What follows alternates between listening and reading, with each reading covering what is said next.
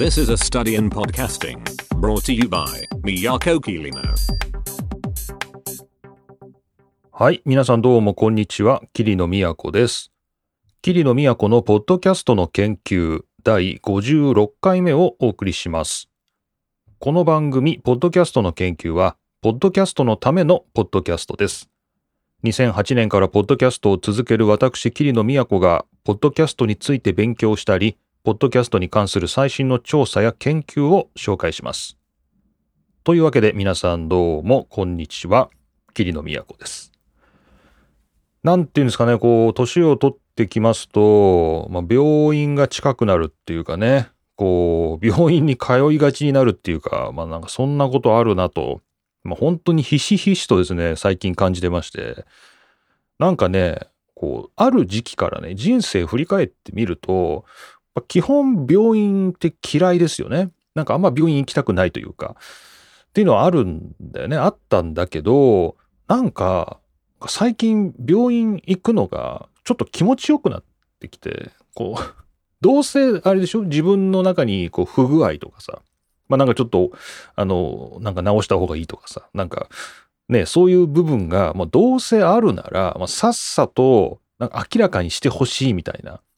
なんかね、こう、まあそれはお医者さんといろいろお話しして、あの、こんな感じですかねみたいな、こういろいろ質問もしての、なんかこう、なんだろう、話に付き合ってくれるお医者さん僕好きなんですけど、まあこういろいろやり取りした上で、あ、ここはこういうふうにした方がいいですねとか、まあここは気にしてなくていいですよとか、まあなんかそんなようなね、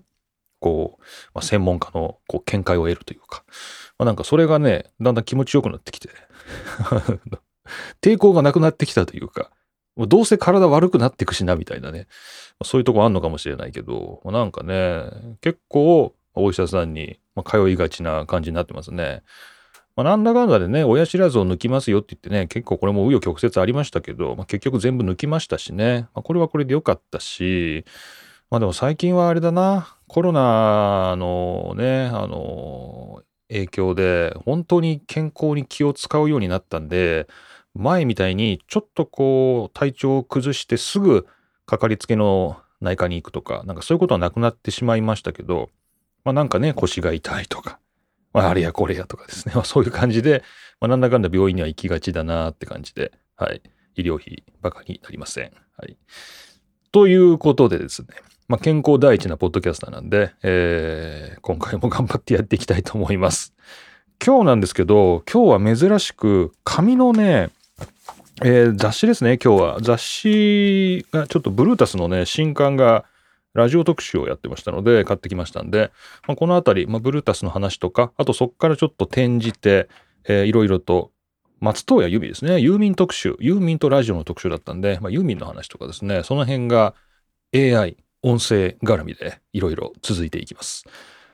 というわけで、桐野都のポッドキャストの研究、2022年10月22日ですね、えー56回目、よろしくお願いします。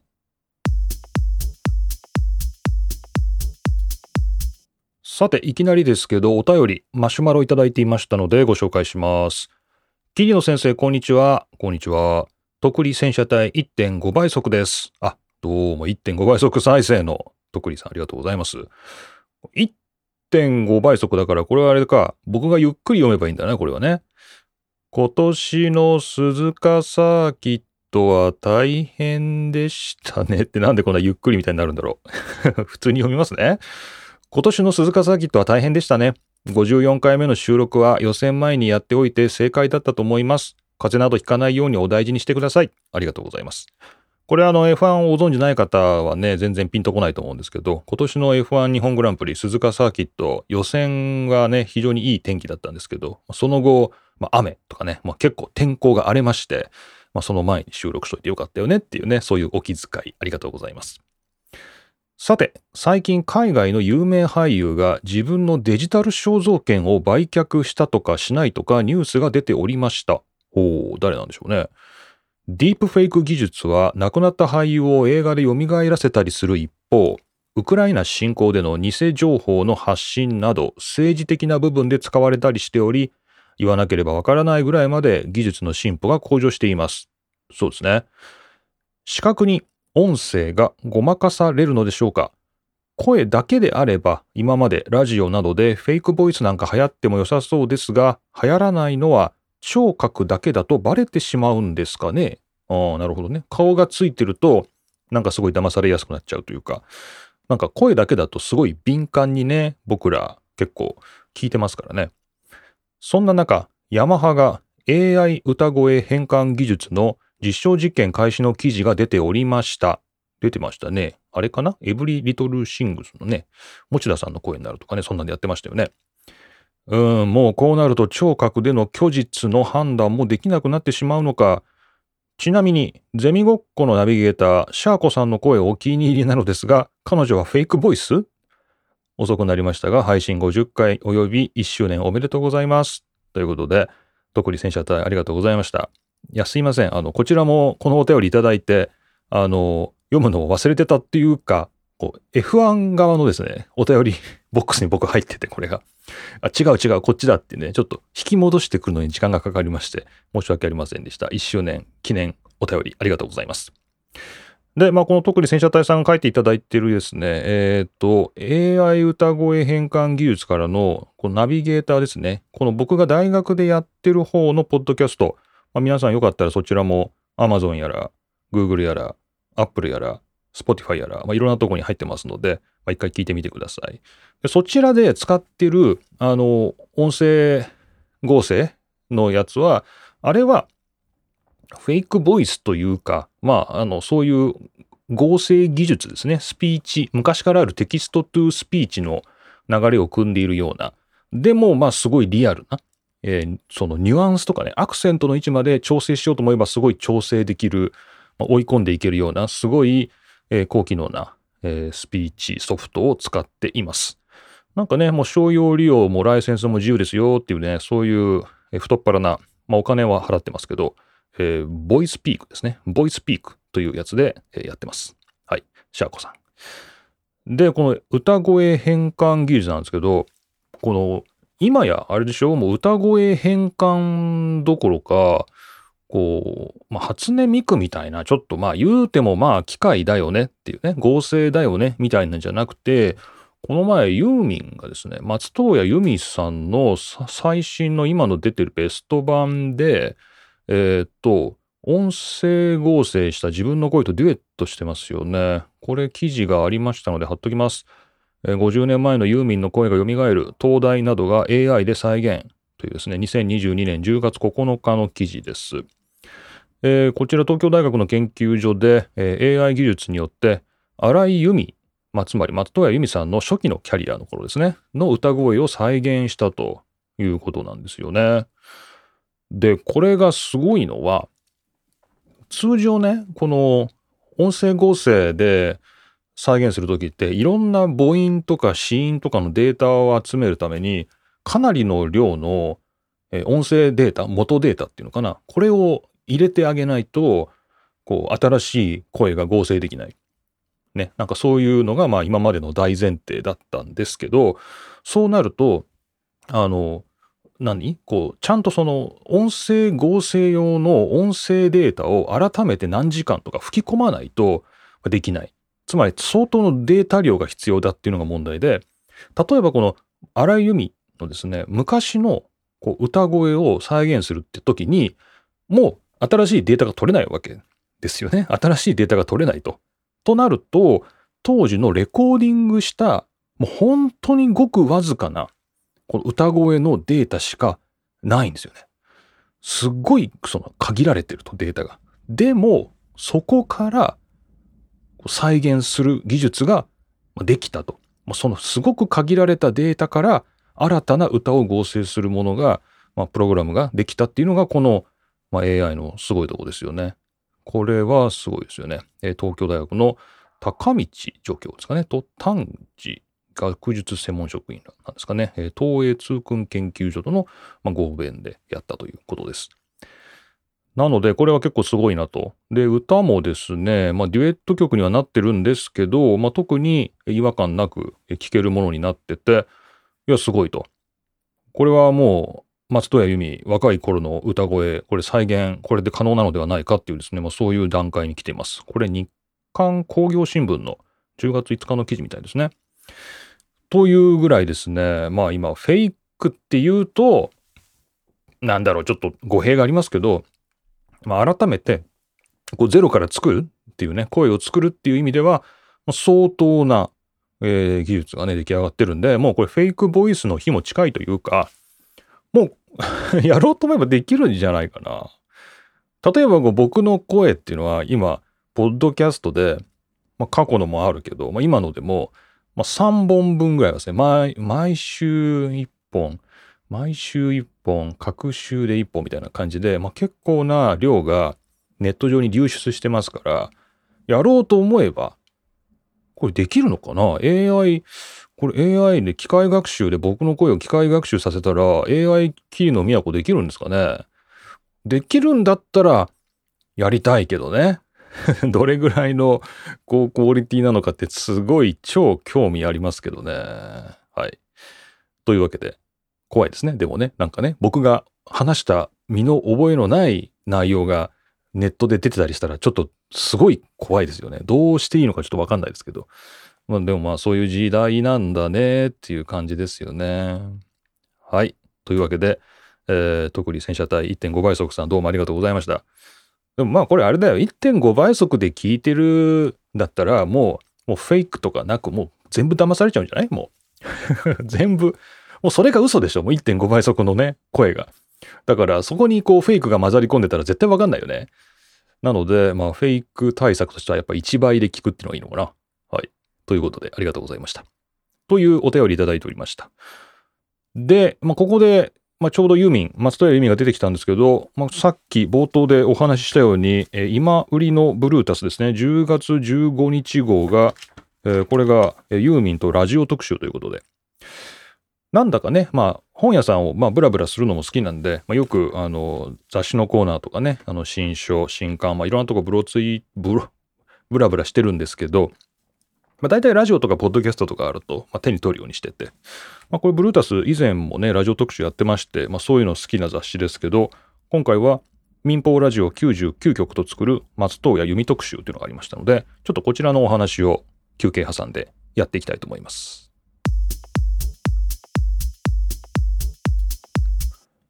はい、それでさっきの、えー、AI 歌声とこうデュエットしたというアルバムがね、あの、松任谷由実さん今出てて、えー、レコード屋さん、レコード屋さんはもうないな、CD 屋さんに売ってますね。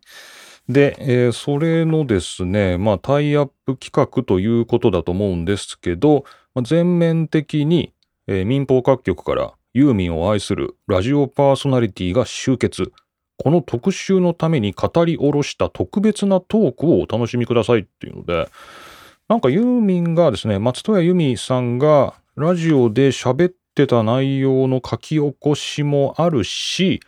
改めてなんかこの雑誌のために、まあラジオパーソナリティの、まあそう有名な方ばっかですけど、が、まあ、改めて、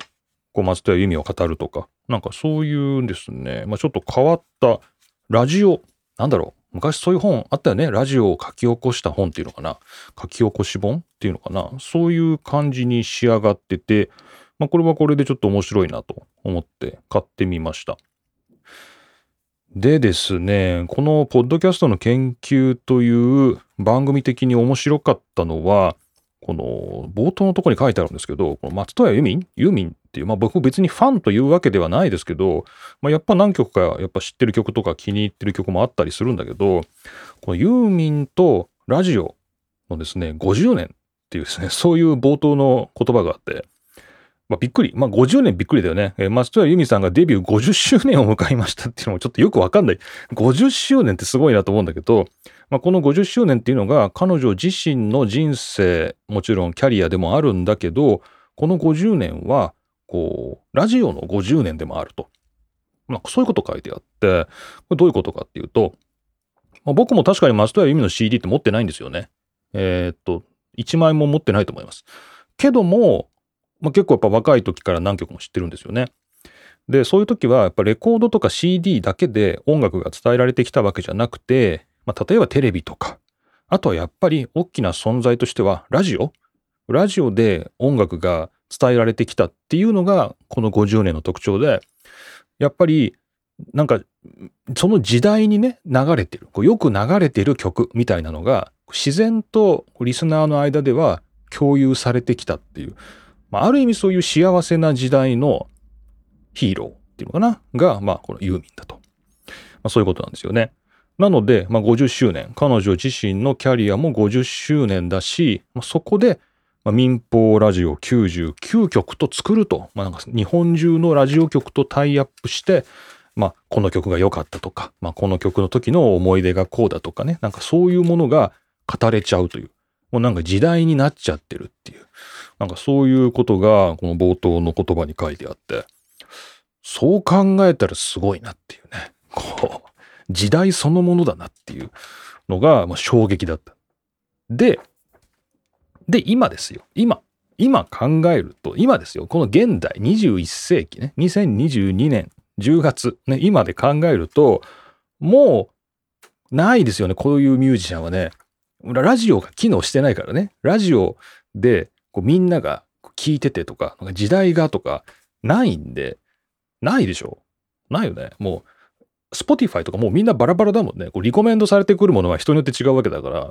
まあ、もちろんその人が好きなものに関してはどんどん掘り下げていける環境がものすごく整ってるんだけど、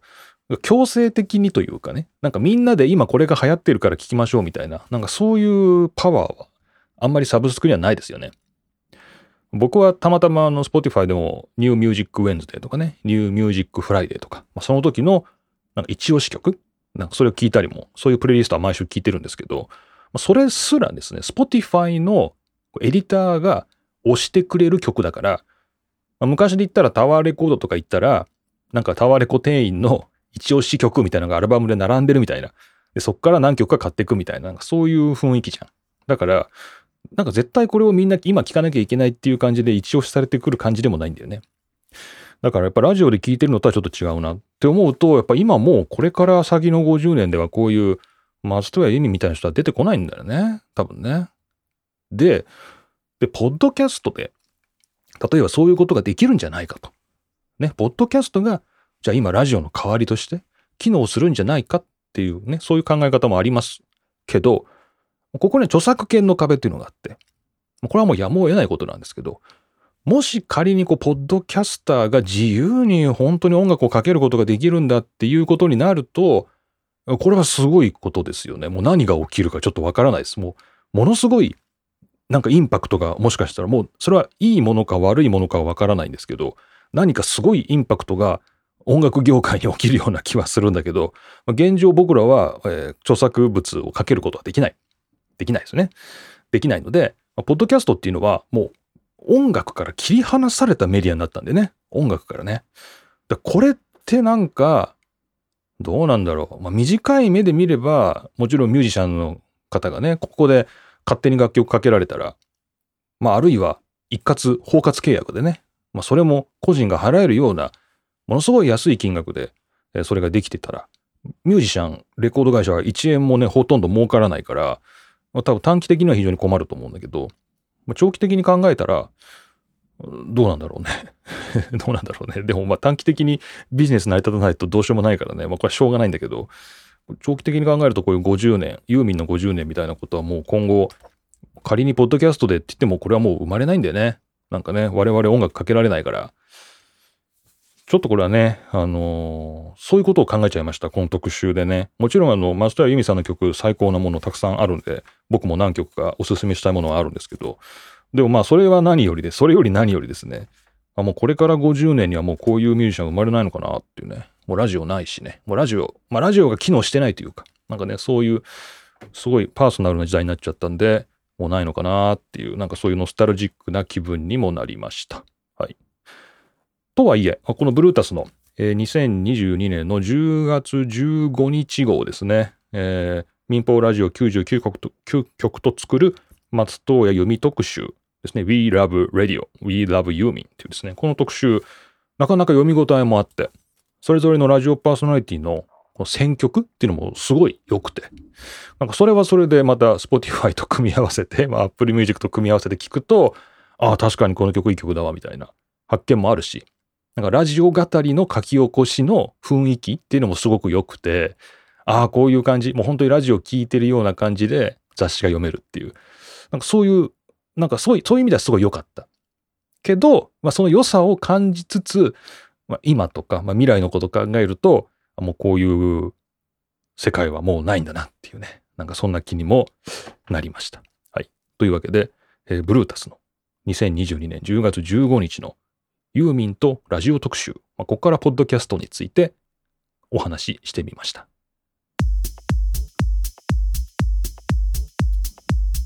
で、そのユーミンのですね、まあ特集を読んでましたら、僕もそういえばすごい松任谷由実の曲で、多分最初に、人生で最初に、あ、これ松任谷由実の曲なんだみたいな、なんかそういう深く記憶に残ってて、今でも大好きな曲っていうのが一個あって、これがパソコンとね、すごい深い関わりがあるんですよ。で、僕の今、ポッドキャスター歴が2008年からとか言ってますけど、もうその、はるか前に、もっとその15年ぐらい前かな。10年ぐらい前。それぐらい前の話として、ちょっと面白いものがあるので、ちょっと紹介させてください。で、僕があの好きなユミの曲っていうのが、不当渡る風っていう曲で、えー、タララーってですね、まあま歌っちゃいけないんで歌いませんけれど、まあ、不当渡る風っていう曲がありまして、これ調べてみると、1978年の曲なんですよね。めちゃめちゃ前の曲で、えー、すごい古い曲。まあ、荒井由実時代ではないんですね。もう松任谷由実名義なんですね。えー、という、不当渡る風っていうですね、まあ、ちょっとマイナーな曲なのかなと思いますけど、まあ、そういう曲が好きで、で、なんでこの曲が今でも好きかと。いうことを思い出してみたらですよ、当時、僕がですね、中学生だか高校生だったか、まあ、それぐらいの時期に、この、FM 音源とかですね、こう、MIDI 音源とか、こう、パソコン、PC につないでとか、PC に内蔵されたボードから、こう、音、それを使って音楽を鳴らすっていう、まあ、アマチュアのシーンがあって、全然プロではなくて、アマチュアがそういうデータ、音楽データを作って、それを各家庭でですね、各個人が自分の PC とか機材を使って再生して楽しむっていう、なんかそういうシーンがあって、まあ、当時はパソコン通信ですね。あの、PC 版とかニフティサーブとか、なんかそういうところで、まあデータが流通したり、まあ、雑誌に付録でついてきて、そのデータがついてきたりとかっていう、なんかそういう、あの、古き良き時代がありまして、まあその時代の著作権処理がどうなってたかっていうのはちょっと僕もよくわからないんですけど、まあ、まあマイナーな世界のね、まあちっちゃな話だったんじゃないかなと。で、そこで聞いたんですよね。だから僕、松任谷由実の不当渡る風が好きですって、あの、思ってますけど、その僕の聞いてた不当渡る風に、松任谷由実の歌声は入ってなかった。入ってなかったですね。それは PC が演奏するから。で、それで、あれなんだろうどんな曲だったんだろうと思ってたらですね、なんとですよ、皆さん、ここに、ここにですね、本が、昔のですね、僕、PC98 時代の、あの、これは捨てられないっていう本をいくつか保存してるんですけど、その中のですね、これが、94年ですよ。1994年の民費修作データ集 PC98 でここまでできるサウンドツール大全集スペシャルっていうインプレスの、そんな昔からインプレスあるんだな。インプレスのムックというかね、本。当時いくらこれ？えー、フロッピーディスク2枚付きで2980円だって。高い。消費税もうあるんだ、この時期。っていうね、その中に、この不当渡る風、データ制作者がですね、ミャーンさんですね。で、ニフティサーブで、えこれはもともと配布されていたものです。ということで、乗ってて、持ってて、そう、これ、これ、これと思って、これだ。僕の聞いてたユーミンはこれなんですよ。もうこれ、これをね、ほんと毎日聞いてましたね。で、いい曲だなーって。元の曲は当時、聞けないんですよ。だから CD 買いに行かなきゃいけないんだけど、その CD が、まあ、どこに収録されてるとか、そういうの全然わかんなかったんで、全然元の曲はもうだいぶ大きくなってから聴きましたけど、まあ、これこれと思ってこの曲だわみたいな。っていうのがあってこのねまあ今のもう基準で言えばまあそんななんかなんだろうすごい高音質とかねものすごいとかそういうことはまあないのかもしれないけどでもやっぱりなんかすごいね心に訴えかけてくるものがあったんですよねこの演奏データ。懐かしいなって思って。まあ、今の若い人に分かりやすく言えば、まあ、通信カラオケというかね、なんかね、まあ、そういう感じの、まあ、えーシンセサイザーを演奏するみたいな感じの曲なんですけどね。まあなんか懐かしい。でもなんかこういうのもあるなと。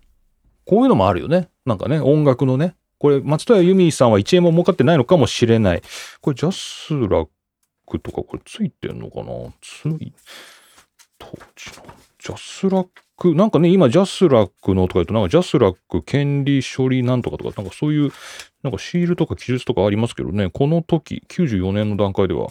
ないですね。ないですね。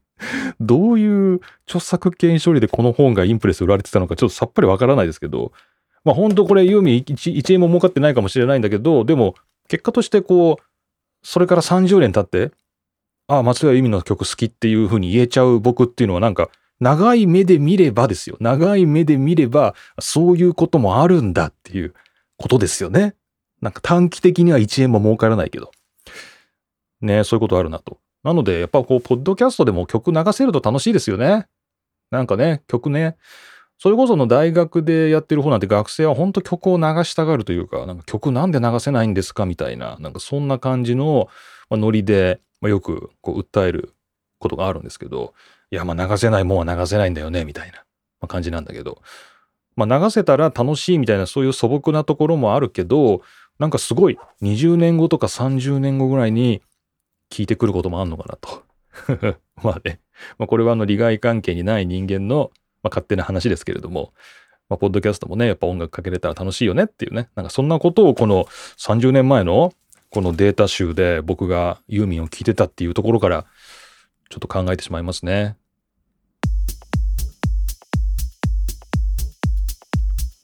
はい。まあ、ほとほと疲れまして、ね、えーまあ、今回は、なんていうか、こう、オチがないというか、本当に、いかにもポッドキャストみたいな。これね、ブログではできないんですよね。このうだうだな感じね。これはね、やっぱ音声で聞いていただけるからっていう、そういう甘えもあって、まあ、お互いのこう了解ですよね。まあ、それもあっての、ちょっとうだうだした感じの、あんまりこうスパッとオチがついた感じではないんですけど、まあ、これが、まあ、ポッドキャストとか、まあ、ラジオとか、そういう音声メディアの良さかなということで、はい、甘えさせていただきました。という感じですかね。まあ、まあ、56回目で、まあ、2年目に入ったこの番組ですけども、まあ、特に何が変わることはないんですけど、まあ、なんか新しい情報を仕入れたり、まあ、考えたりするきっかけに僕はなってますので、まあ、皆さんがお付き合いいただけるんであればね、それは大変ありがたいなと思っております。で、この番組宛てのメッセージはマシュマロで受け付けております。マシュマロのリンク、番組の、えー詳細欄ありますので、そちらから飛んでいただいて、ぜひお送りいただければと思います。よろしくお願いします。というわけで、56回目、今回も霧の都がお送りしました。また次回お会いしましょう。